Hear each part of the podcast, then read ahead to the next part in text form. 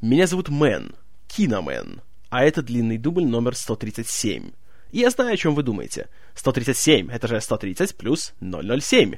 И вы правы, это совпадение. Сегодня поговорим о 16-м кинопохождении Джеймса Бонда под названием «Лицензия на убийство» 1989 года выпуска. Итак, вышли искры из глаз, вернули веру общественности в Джеймса Бонда, и продюсер Альберт Брокколи, режиссер Джон Гленн и актер Тимоти Долтон решили, что нельзя терять время, и тут же взялись за следующий фильм. Правда, как и раньше, у них уже не было никакой абсолютно литературной основы, потому что все сюжеты Иэна Флеминга были уже исчерпаны. Поэтому штатные сценаристы, бандианы Майкл Уилсон и Ричард Майбаум соорудили новый сюжет, который планировалось провести в месте, где Бонд еще никогда не бывал, в Китае. А противника ему решили сделать как можно более актуального, как для мировых событий, так и для кинематографа, и им был бы большой китайский наркобарон. И даже уже был написан примерный план сюжета фильма, который включался, среди прочего, погоню на Великой Китайской стене, и китайское правительство даже пригласило продюсеров к себе в гости, чтобы они поискали там натуру и все дела. Однако вскоре, вот тут неясно почему, но все-таки этот проект развалился. Есть такое мнение, что когда китайцы почитали сценарий фильма, то они стали негодовать, что, мол, он показывает Китай в неблагополучном свете и так далее. А кто-то более циничный говорит, что просто После выхода «Последнего императора» Бернардо Бретолуччи, съемки в Китае уже перестали быть священным Граалем, и продюсеры Бонда подумали, что «А, все, нас уже опередили, так что мы не хотим быть вторыми». Поэтому об идее с Китаем пришлось забыть. Но идею с наркобароном сохранили.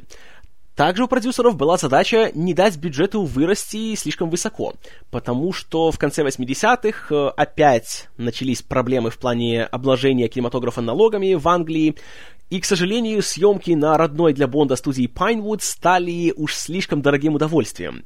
Поэтому Альберт Брокколи принял решение перенести все съемки в Мексику, где все бы обошлось гораздо дешевле. Это решение, правда, не было встречено на ура. Например, художник-постановщик Питер Ламонт, когда услышал от Брокколи, что они будут снимать в Мексике, сказал, что «Мексика? Да вы с ума сошли!» На что Брокколи сказал «Или Мексика, или не снимаем фильм». После чего Ламонт подумал и сказал «Ну, значит, поедем в Мексику».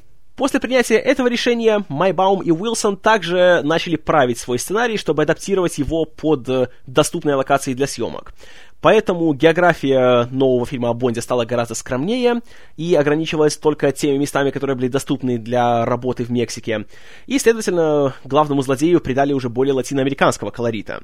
И ввели персонажа по имени Франц Санчес, который является страшным садистом и безжалостным наркобароном, у которого есть своя банановая республика под названием Истмус, где он, по сути, является главным человеком. Правда, большую часть сценария пришлось писать только Уилсону, потому что в 89-м, как вы помните, началась забастовка сценаристов, и Майбаум просто не имел никакого права трудиться над новым фильмом о Бонде. Поэтому на Майкла Уилсона ложилась еще большая ответственность, чем раньше. И что интересно, за источник вдохновения он, среди прочего, брал классический фильм Акиры Курасавы «Юдимбо», телохранитель, который рассказывал о самурае, который для того, чтобы избавить маленькую деревушку от э, страшного гнета двух банд, он всякими хитрыми маневрами стравливал эти банды друг с другом, пока они друг друга не перебили. Но еще до того, как сценарий был готов, уже полным ходом шло производство фильма. В частности, подбор актеров. Тимоти Долтон снова вернулся в роли Бонда, поэтому тут проблем не было никаких, и начались поиски злодея. И роль Санчеса по настоятельному предложению дочери Брокколи Тины э, получил американский актер Роберт Дави. Человек с очень колоритной внешностью, который, среди прочего, в 88-м засветился в роли особого агента Джонсона в «Крепком орешке». А с Тиной Брокколи он познакомился, потому что они э, вместе ужинали в одном ресторане, где Дави был завсегдатаем со своими друзьями Микки Рурком и Арнольдом Шварценеггером. Главную женскую роль бывшего пилота ЦРУ по имени Пэм Бувье, которая помогает Бонду в его деле, э, получила молодая актриса Кэрри Лоуэлл, которая, что интересно, проходя пробы, э, читала сцену не из нового фильма, а из «Вида на убийство», где ей достались реплики героини Стейси Саттон, которая, как помните, в ужасном исполнении Тани Робертс была э, геологом. И Лоуэлл сыграла на руку то, что ее отец является геологом, поэтому она была особенно убедительна и впечатлила директора по кастингу. И ее взяли в фильм, несмотря на то, что она была далеко не звездой. Что касается второй женской роли фильма, девушки по имени Лупе, которая является любовницей Санчеза, то тут важную роль сыграл сам Роберт Дави. Альберт Брокколи сказал ему, что это должна быть актриса, в которую актер сам должен влюбиться, иначе их отношения будут неубедительными. И поэтому Дави сам участвовал в пробах, он там играл Джеймса Бонда, и тестировали множество актрис и моделей со всего мира, и среди них ему больше всего понравилась э, юная особа по имени Талиса Сото, которую утвердили на роль, когда Дави сказал Брокколи, что ради нее он готов убить. И всем стало ясно, что это то, что нужно. Но, наверное, самый большой интерес вызывает э, другой член актерского состава, исполнитель э, роли второго плана в роли главного прихвостня Санчеза по имени Дарио, которого сыграл молодой пуэрториканец по имени Бенисио Дель Торо. Тот самый Бенисио Дель Торо, который в 2000 году получит себе Оскар. Также в сюжете нового фильма фигурировал Феликс Лайтер, которого впервые за историю сериала дважды сыграл один актер. Это был Дэвид Хэдисон, который уже играл ЦРУшника в «Живи и дай умереть» в 73-м. И несмотря на то, что актеру было уже 61 год, и режиссер Джон Гленн даже немножко опасался, после того, как он с ним встретился и увидел, что у Хэддисона энергии еще хоть отбавляй, ему дали роль Лайтера.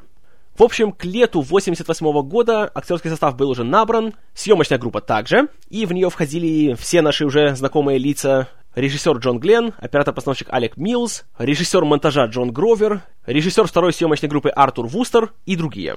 Правда, первые недели были потрачены на то, чтобы банально возвести съемочные павильоны, потому что в Мексике с этим делом было довольно-таки все запущено, поэтому Питер Ламон со своей командой сначала создали себе художественный отдел, затем стали с помощью местной рабочей силы строить себе здоровенные ангары для декораций, и, что интересно, Хотя они всегда восхищались э, рабочими из Pinewood, они сказали, что в Мексике как раз э, строители и инженеры работали гораздо эффективнее и гораздо быстрее. Так что переезд в Мексику уже давал свои плоды. Съемки начались 18 июля все того же 88 года, и начались они со сцены, где Санчез э, ловит свою любовницу с другим любовником и указывает своему наемнику Дарио, чтобы тот вырезал ему сердце. И это было хорошим началом, которое задало тон всем съемкам и всему фильму. В этот раз Джон Гленн и продюсеры решили продолжить э, превращение Бонда в более жесткого и более сурового персонажа, и решили сделать тон фильма более мрачным и более насильственным. И это особенно нравилось двум главным актерам, Тимоти Долтону и Роберту Дави, потому что они, во-первых, очень хорошо подружились на съемках и весело проводили время вместе. И, кроме того, они придумали такую идею, что Бонд и Санчес — это как бы две стороны одной медали. Просто один работает на государство, другой работает на себя. А кроме того, Дави, как приверженец системы Станиславского, не выходил из образа на протяжении всех съемок. И куда бы он ни пошел, он везде был в образе зловещего наркобарона Санчеза. И это оказалось очень полезным, когда он ходил в бары и рестораны. И благодаря тому, что он выглядел очень грозно и устрашающе, ему сразу же давали самый лучший столик в заведении. Отчего, конечно же, сам актер и его окружение не могли не получать удовольствие. В августе съемочная группа временно покинула Мексику и переместилась на остров Ки-Уэст, что находится у побережья штата Флорида, где снимали сцену с участием Семимильного моста, на котором происходит дерзкий побег Санчеза от властей. И так, для справки, на этом же мосту снималась кульминация правдивой лжи. И там же, на острове Ки-Уэст, снимались э, главные воздушные трюки под руководством ветерана Бандианы Джейка Ломбарда. В частности, здесь снимался открывающий фильм «Трюк», где э, с помощью вертолета береговой охраны, троса с крюком и Джеймса Бонда власти ловят Санчеза на его личном самолете. Эта сцена снималась в два этапа. Сначала на земле делались крупные планы с участием самого Тимоти Долтона, который свисал с вертолета, и создавалась иллюзия того, что он в воздухе цепляется за хвост самолета, обвязывает его тросом и так далее. Хотя на самом деле все это происходило на уровне где-то так двух метров от земли. Хотя даже несмотря на это, хотя все, казалось бы, было супер безопасно, когда Альберт Брокколи случайно заехал на съемки и увидел, что происходит, то он мигом отчитал и Джейка Ломбарда, и режиссера второй съемочной группы Артура Вустера, и запретил им использовать самого актера для съемок любых трюковых сцен. Несмотря на то, что Долтон сам это хотел делать, но, увы, против продюсера не попрешь. Поэтому остальные эти сцены, там, где мы не видим Бонда, уже снимали с его дублером Саймоном Крейном. А вот самым веселым был второй этап съемки этой сцены.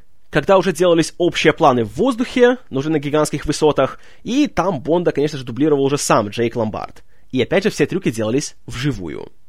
А уже для завершающей стадии, когда мы видим, как э, уже самолет Санчеза цепляется за хвост, и он теряет контроль над ним, и он принимает вертикальное положение, то тут уже помог Джон Ричардсон, который сделал э, макет самолета, который был легче, но по размеру был таким же, и его просто прицепили за два троса. Один, который мы видим в кадре, а другой был гораздо более тонким и незаметным. И просто в нужный момент этот трос отсекался, и самолет принимал нужное положение.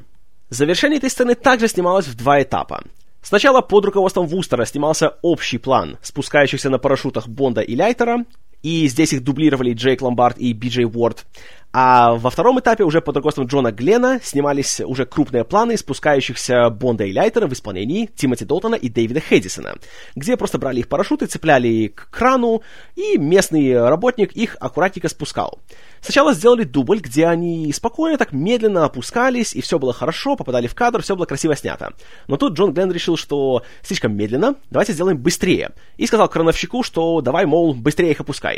Тот послушался, и, к сожалению, все было так быстро сделано, что Хэдисон э, повредил себе ногу при падении, и до конца съемок он уже хромал. К счастью, серьезных травм он не получил, и впоследствии нога у него полностью выздоровела, но до конца съемок у Глена было страшное чувство вины, потому что, по сути, из-за него Хэдисон чуть не покалечился на всю жизнь. После этого также у побережья Флориды снимались э, сцены, которые происходят чуть позже в фильме. Э, сцены, когда Бонд проникает на яхту одного из прихвостней Санчеза, Милтона Креста, и ему приходится отбиваться от э, его наемников как под водой, так и над нею. Эти сцены снимались в три этапа. Сначала под руководством Вустера э, снимались сцены, которые на поверхности воды, затем где-то в 100 милях от них э, под руководством подводного оператора Реймонда Браво делались э, подводные кадры с участием э, водолазов и всяких там их приспособлений. А затем под режиссурой того же Артура Вустера уже делались кадры, где Бонд э, хватается за трос, который привязан к взлетающему гидроплану, и таким образом он как на водных лыжах скользит по водной поверхности и забирается в самолет. Опять же, сначала снимались крупные планы с Тимоти Долтоном, где специально для него соорудили небольшую панель, которая находилась под поверхностью воды, поэтому можно было снимать его в полный рост, но при этом не бояться, что он не будет держаться на воде. А уже затем, чтобы снимать общие планы, все, что было вживую, тут был приглашен человек по имени Дэвид Райнхард, который был профессиональным лыжником и мировым чемпионом. Ну а уже сами сцены взлета этого самого гидроплана опять снимались э, Вустером вместе с Ломбардом и Уортом. В конце августа съемочная группа снова вернулась в Мексику, где проходили поиски объекта для съемок сцен в Институте медитации профессора Джо Бучера, продажного телеевангелиста, который в кармане у Санчеза. И съемочная группа нашла гигантское заведение, такой здоровенный комплекс э, недалеко от места под названием Толука, который был таким мемориальным комплексом для местных индейцев, который был построен предыдущим президентом Мексики. Однако, по иронии, ни одного индейца туда не пустили. Поэтому долгие годы он стоял в забвении. А параллельно с этой находкой поступили очень нехорошие вести – в Мехико у Альберта Брокколи из-за обилия смога в местном воздухе начались проблемы с легкими, поэтому ему пришлось покинуть Мексику и вернуться обратно в Штаты, чтобы восстановить свое здоровье. К счастью, спустя пару дней все у него было хорошо, но уже вернуться в Мексику он не смог, врачи запретили. Поэтому съемками теперь уже полностью руководил Майкл Уилсон. А руководить ему довелось самой веселой части съемок, а именно кульминационной погоней с участием шести грузовиков с цистернами – которые были любезно разработаны и предоставлены компанией Kenworth. Хотя 6 это только то, что мы видели в кадре, а реально грузовиков было 16, и причем каждый был разработан для разных целей. Так, например, один из них э, был оборудован дополнительной подвеской сзади, что позволяло им выполнить вживую трюк, при котором э, Бонд по сюжету настолько перегружает сам тягач, что тот становится на задние колеса. За все трюки с участием автомобилей, как и раньше, отвечал э, французский чемпион-гонщик Реми Жульен. А сами съемки проходили на закрытой дороге под названием Румароса, которую закрыли, потому что она была сама э, таким серпантином в горной местности, и на ней происходило очень уж много автокатастроф. И это очень сильно откликнулось съемочной группе, потому что во время съемок каждого кадра этой сцены постоянно возникали какие-то проблемы. То технические неполадки, то какие-то несчастные случаи. Порой доходило до того, что даже на стояночной площадке, где находились грузовики, посреди ночи просто так некоторые из них э, абсолютно на пустом месте брали и куда-то ехали и врезались в стены. несмотря на то, что у них были исправные ручные тормоза. Некоторые грузовики ни с того ни с сего загорались. Во время съемок каскадер Саймон Крейн, дублер Долтона, не раз падал с движущихся цистерн и лишь чудом не получил серьезных травм. Во время съемок э, выстрела из ракетницы, несмотря на то, что она была макетом, который э, сделал мастер по спецэффектам Крис Корболд, получилась такая вообще безумная ситуация, когда ракету запустили, все это сняли, она пролетела две с половиной мили, и еще успела повредить руку работнику телефонной компании, который как раз работал на одном из столбов, на расстоянии двух с половиной миль. И сам Артур Вустер даже говорил, что он нашел даже определенный сегмент дороги, на котором постоянно, каждый день происходило что-то незапланированное и что-то очень неприятное. И среди всей съемочной группы ходили постоянно всякие нехорошие слухи, что это проклятая дорога, и что тут все время происходит всякая беда, поэтому все не могли дождаться, когда бы уже все закончить и уехать отсюда. Что еще более безумно, когда уже снимали завершающий гигантский взрыв всех этих цистерн, и параллельно все снималось на, э, собственно, кинокамеры, а также один из мастеров по спецэффектам так на память решил сделать фотографию этого взрыва. И когда он ее проявил, то он поразился, когда увидел, что из взрыва реально можно было разглядеть, что вылазила как будто рука, сделанная полностью из огня. И можно было разглядеть в ней ладонь, пальцы и все дела. И когда он показал это Вустеру, то сразу же взялся за уже отснятые кадры и посмотрел их кадр по кадру в монтажной комнате, но не нашел ни одного такого кадра, который совпадал с тем, что было сделано на фотокамеру. Но, к счастью, на этом съемки в Мексике были завершены, и сам фильм был уже, по сути, готов. Оставалось только его смонтировать, свести и выпустить в кино. А в кино он вышел 13 июня 1989 года. И, к сожалению, число 13 оказалось для него несчастливым. Потому что при своем довольно небольшом бюджете в 35 миллионов долларов в США фильм провалился, собрав лишь 34 миллиона. И прибыль фильму принес только мировой прокат, сборы из которого составили что-то около 150 миллионов. Отзывы зрителей и критиков также были далеки от положительных. И критиковали практически все. И Долтона, которого посчитали каким-то слишком уж скучным и неуверенным, и сюжет, который больше вызывал ассоциации со смертельным оружием, чем с Джеймсом Бондом, и насилие в фильме, которое всем показалось уж чересчур натуралистичным и жестоким, и в целом многие стали говорить о том, что пора бы уже Бонду на пенсию. Перед выходом, кстати, был еще такой забавный случай с названием фильма. Первоначально и на протяжении съемок, и на стадии написания сценария, и уже перед самым выходом фильм должен был называться License Revoked, то есть лицензия аннулирована. И Альберт Брокколи даже заказал уже первую партию рекламных материалов и афиш фильма, на которых было именно это название. Однако тут руководство Metro Goldwyn Mayer, которые были дистрибьютором и наполовину владельцем всех прав на Джеймса Бонда, сказали, что нельзя так назвать фильм, потому что американский зритель не поймет, что имеется в виду. Мол, американцы не знают, что такое слово «аннулировать». И, следовательно, они не пойдут его смотреть. Поэтому в попыхах в последний момент пришлось поменять название фильма на «Лицензия на убийство». Правда, увы, на сборы фильма это не повлияло. И не могу не сказать, что безумно жаль, что фильм в прокате прошел так, как он прошел, а не гораздо лучше. Потому что он заслуживал, на самом деле, гораздо большего успеха. И не побоюсь этих слов, сейчас, когда уже мы видим большую картину, можно смело сказать, что «Лицензия на убийство» — это один из лучших фильмов о Джеймсе Бонде. И это уж точно фильм, который, опять же, не побоюсь такого пафосного выражения, опередил свое время. Но пойдем по порядку. События фильма начинаются у побережья штата Флорида, где агентство по контролю за наркотиками выслеживает мерзкого наркобарона Франца Санчеза. И, кстати, в открывающей сцене за кадром можно услышать э, голос одного из агентов, который принадлежит продюсеру Майклу Уилсону. Одновременно с этим неподалеку Джеймс Бонд сопровождает своего друга из ЦРУ Феликса Лайтера, который наконец решил жениться – и по пути их э, опережает вертолет агентства по контролю за наркотиками и говорит, что вот, понимаете ли, мы нашли Санчеза, он на Багамах, есть шанс его словить. И несмотря на то, что у них есть события поважнее, Бонд и Лайтер решают отправиться вместе с агентами и поймать наркобарона. Тем временем Санчез ловит с поличным свою подругу Лупе, которая ему с кем-то изменяет. И чтобы показать, насколько он на самом деле жесток и властен, он произносит прекрасную цитату. Что он тебе обещал? Свое сердце? И затем он говорит своему подручному Дарио, Бенисио Дель Торо, дай ей его сердце. И хе, больше этого человека мы не видим. А свою пассию Санчес начинает жестоко избивать.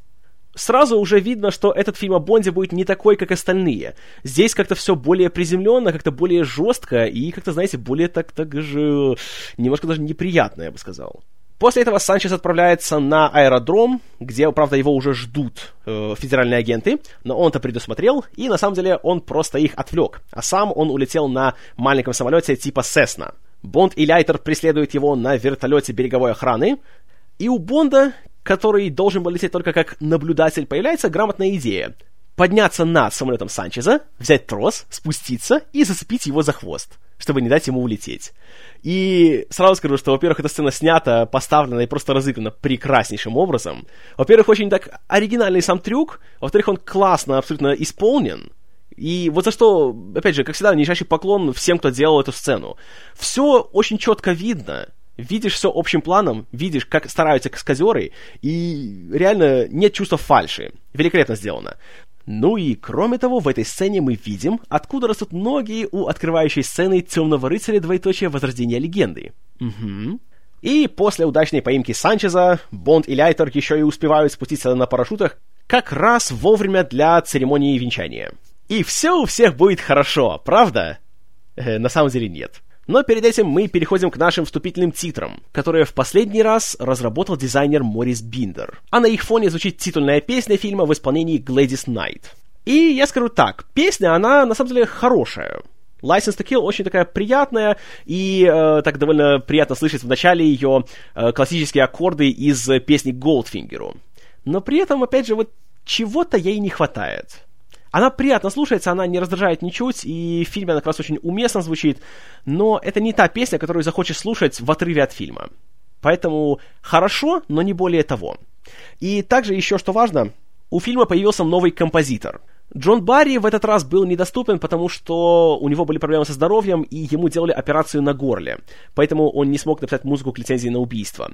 Поэтому взяли композитора Майкла Кеймена, который как раз незадолго до этого написал музыку к двум экшн-шедеврам «Смертельному оружию» и «Крепкому орешку». И более того, сам Барри был э, очень за его кандидатуру, потому что говорил, что стиль Кеймена наиболее близок к его собственному.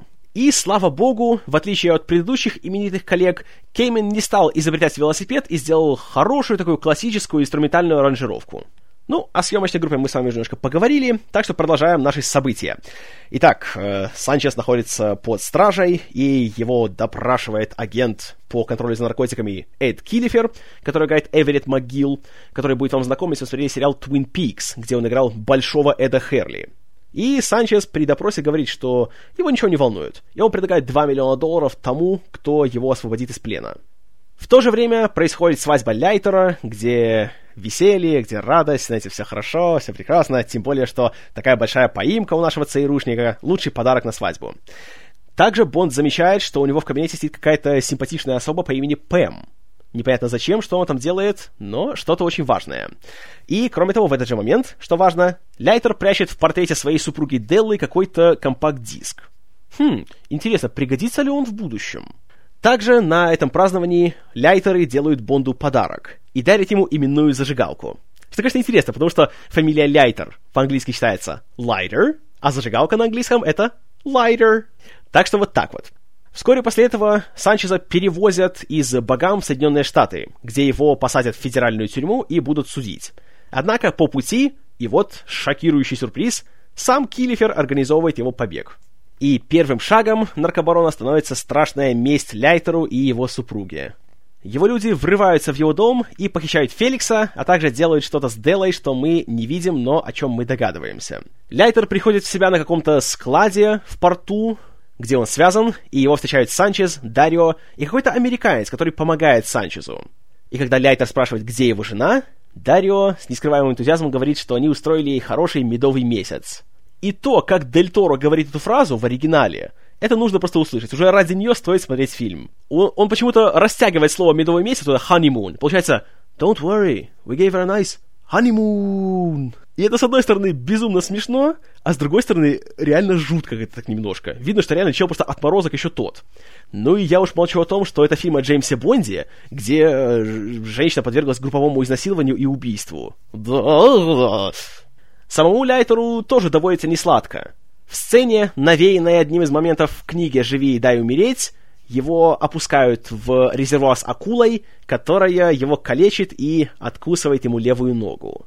И я, конечно, могу понять, почему многие зрители восприняли это в штыки, что, мол, а, фильм о Джеймсе Бонде тут такое жестокое насилие, но, по-моему, как раз это шаг в правильную сторону. Это очень даже интересно, это делает его более реалистичным и более близким к своему времени.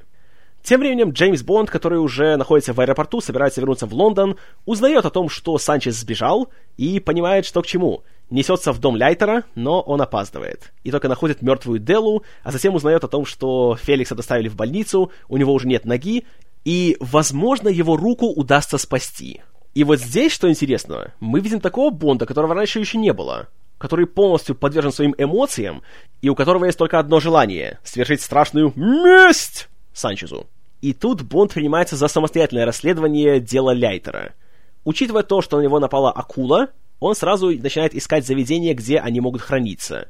И таким образом недолгие поиски приводят его и его друга Шарки, которого играет Фрэнк Макрей, в заведение, которым управляет Милтон Крест, который является тем самым мерзким американцем, который помогает Санчезу. У Бонда он вызывает подозрения, и той же ночью он пробирается в это заведение, и подозрения оправдываются, когда он находит среди многочисленного корма для рыбы гигантские брикеты кокаина. Конечно, Бонда там застукивают, начинается большая драка и перестрелка, среди которой он встречает там агента Эда Киллифера. И тут становится ясно, что это именно он освободил Санчеза, и ему заплатили 2 миллиона долларов в гигантском чемодане, потому что сумма выплачена купюрами по 20 долларов. И после небольшой драки Бонд жестоко расправляется с Киллифером, хладнокровно бросая его все в тот же резервуар с акулой. И я вам скажу, Жестоко, конечно, получается, так безжалостно, но, черт побери, как же приятно это смотрится. Дальше Бонд берется за поиски Милтона Креста, который находится на своей гигантской яхте Wavecrest. И он считает, что Санчес будет именно там. Он пробирается на яхту, однако Санчеса там не находят, но находит его пассию, Лупе. Правда, в то же время Шарки находят и убивают. После чего, опять же, разъяренный Бонд начинает рвать и метать направо и налево, и очень круто расправляется со всеми плохишами, как на лодке, так и под нею, и начинается еще одна очень красивая экшн-сцена, в результате которой с помощью шикарнейших каскадерских трюков Бонд забирается на гидроплан полный денег, которые Крест должен был доставить Санчезу, но Бонд их похищает. И вот так, товарищи, нужно делать экшен. Во-первых, чтобы было зрелищно, во-вторых, чтобы было логично, и кроме того, чтобы сцены еще и продвигали сюжет вперед. Прекрасная работа. После этого Бонд возвращается в дом Лайтера и находит тот самый компакт-диск, который он спрятал в портрете Деллы. И в нем есть данные по расследованию Санчеза, и оказывается, что был ряд информаторов по этому делу. И почти все из них мертвы, все, кроме одного человека, П. Бувье. И там же написано, где этого самого человека П. Бувье нужно искать. И Бонд находит этого человека в баре, и оказывается, что это была та самая девушка Пэм, которую он видел на свадьбе Лайтера. И Бонд, и Пэм прекрасно понимают, что люди Санчеза собираются ее убить, и она при этом готова. И сидит за столиком, под которым у нее есть дробовик. Она мне уже нравится. Ну и, конечно, тут же приходит Дарио со своими дружками и хочет по-тихому убрать Пэм. Однако по-тихому ничего не получается. Начинается большая драка и перестрелка в баре, которая смотрится, конечно, довольно традиционно, но благодаря тому, что в этот раз подруга Бонда оказывается не хуже, чем сам Бонд, и даже, по сути, она его больше выручает, чем он сам, смотрится все свежо, оригинально и интересно. В конечном итоге наша пара сбегает от Дарио, который лишь смотрит им вслед отмороженным взглядом. И Дель Торо все еще прекрасен. Бонд тем временем заключает с Пэм договор, согласно которому она, как бывший пилот ЦРУ, доставит его в республику Истмус, банановую республику, где прячется Санчес, чтобы тот нашел его и жесточайшим образом его убил. Пэм соглашается. Тем временем в Ми-6 М, который чуть ранее отобрал у Бонда его лицензии на убийство и, по сути, его уволил, все же беспокоится о своем агенте и поручает Мани Пенни, которую снова играет Кэролайн Близ, а М снова играет Роберт Браун, чтобы та отправила их человека в Истмус. И после этого ни М, ни Манипенни мы больше не увидим. Хотя не сказал бы, что это такая уж большая потеря. Вскоре Бонд и Пэм прибывают в Истмус, и Бонд уже собирается попрощаться со своей коллегой, заплатив ей наркоденьгами. Та, правда, отказывается и решает, что все равно нужно довести дело до конца, иначе она не будет в безопасности. Что похвально. И тут Бонд подключает всю свою хитрость и ловкость. И что он делает? Идет в банк, который, конечно же, принадлежит Санчезу, и там открывает гигантский счет на 5 миллионов долларов, который, в свою очередь, он украл у Санчеза. А Санчес тем временем живет себя как король, управляет, по сути, всей страной, и с помощью продажного телеевангелиста Джо Бучера с помощью местного телевидения проводит наркоторги.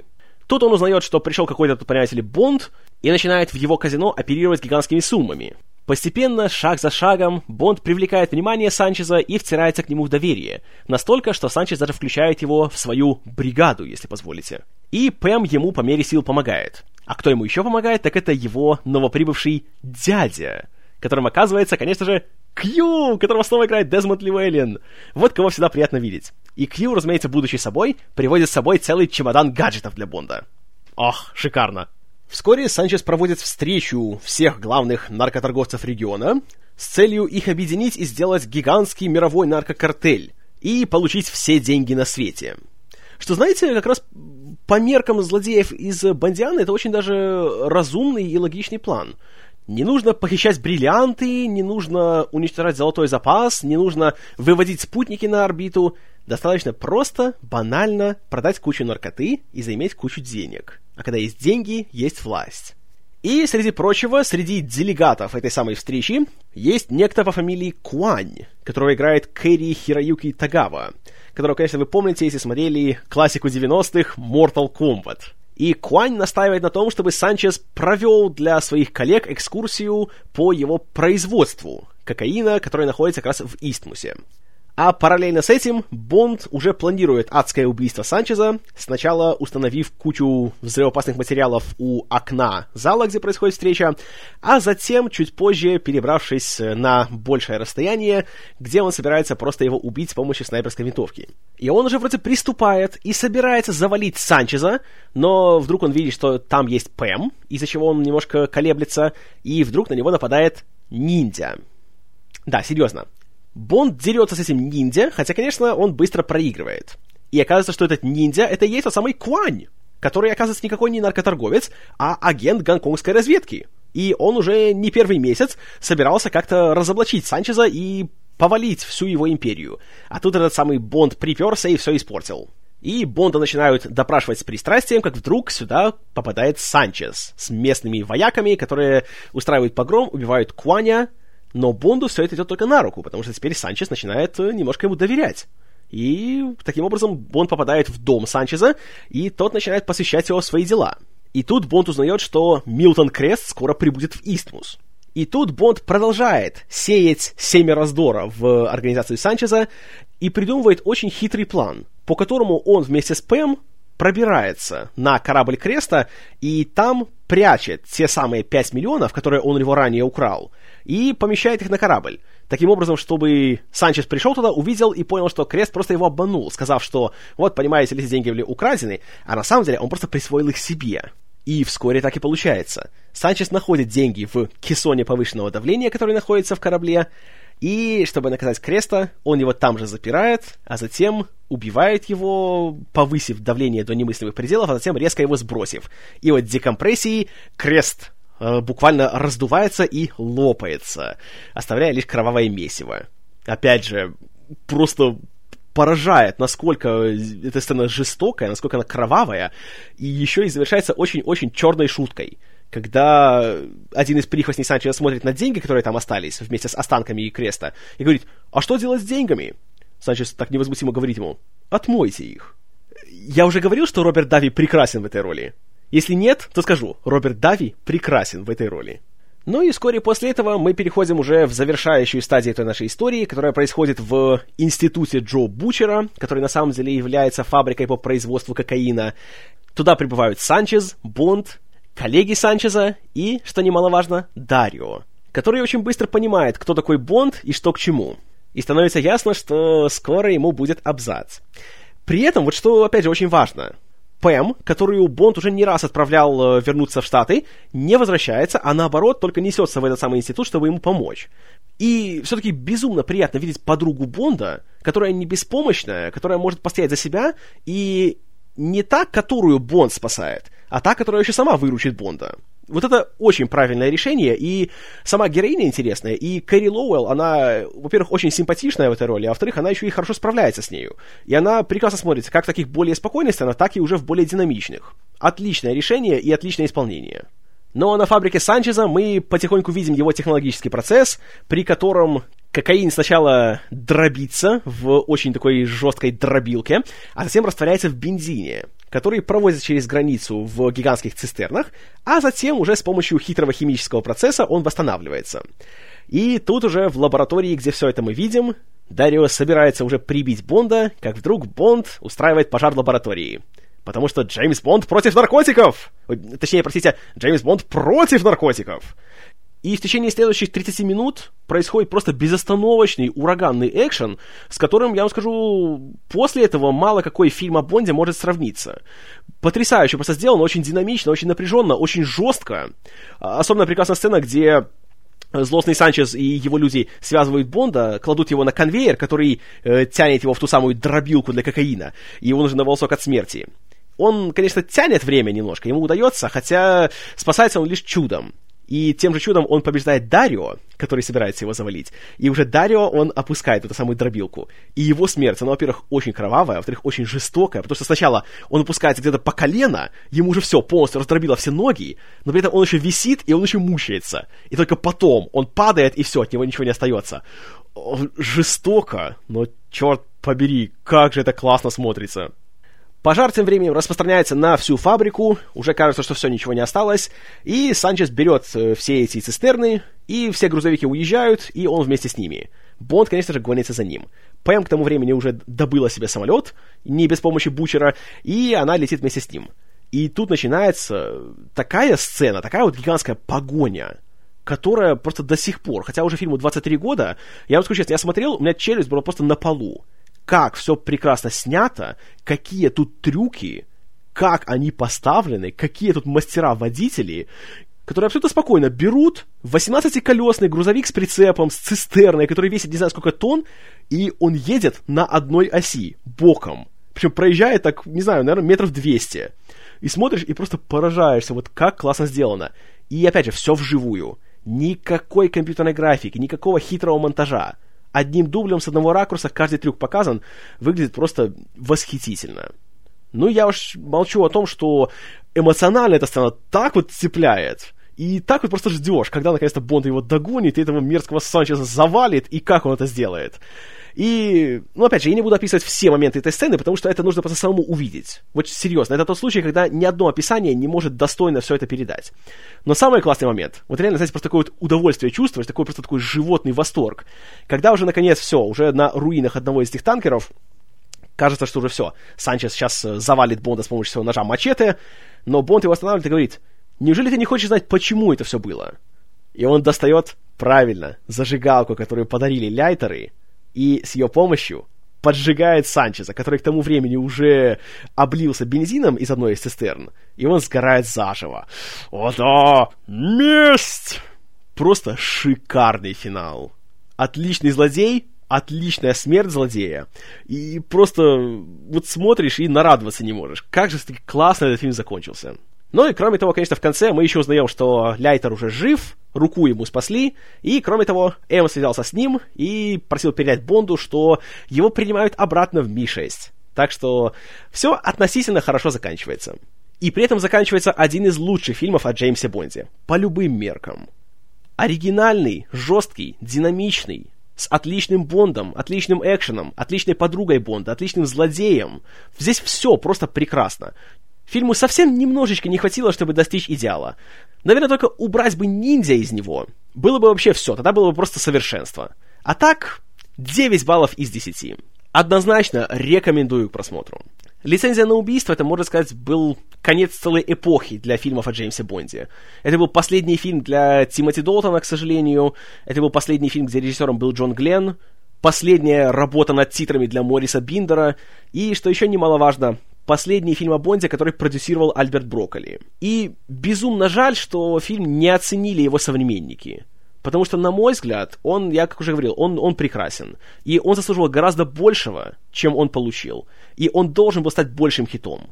И, по сути, то, что сейчас мы видим в Джеймсе Бонде в фильмах с Дэниелом Крейгом, которые сейчас собирают гигантские деньги и хвалебные отзывы, то же самое было уже в лицензии на убийство.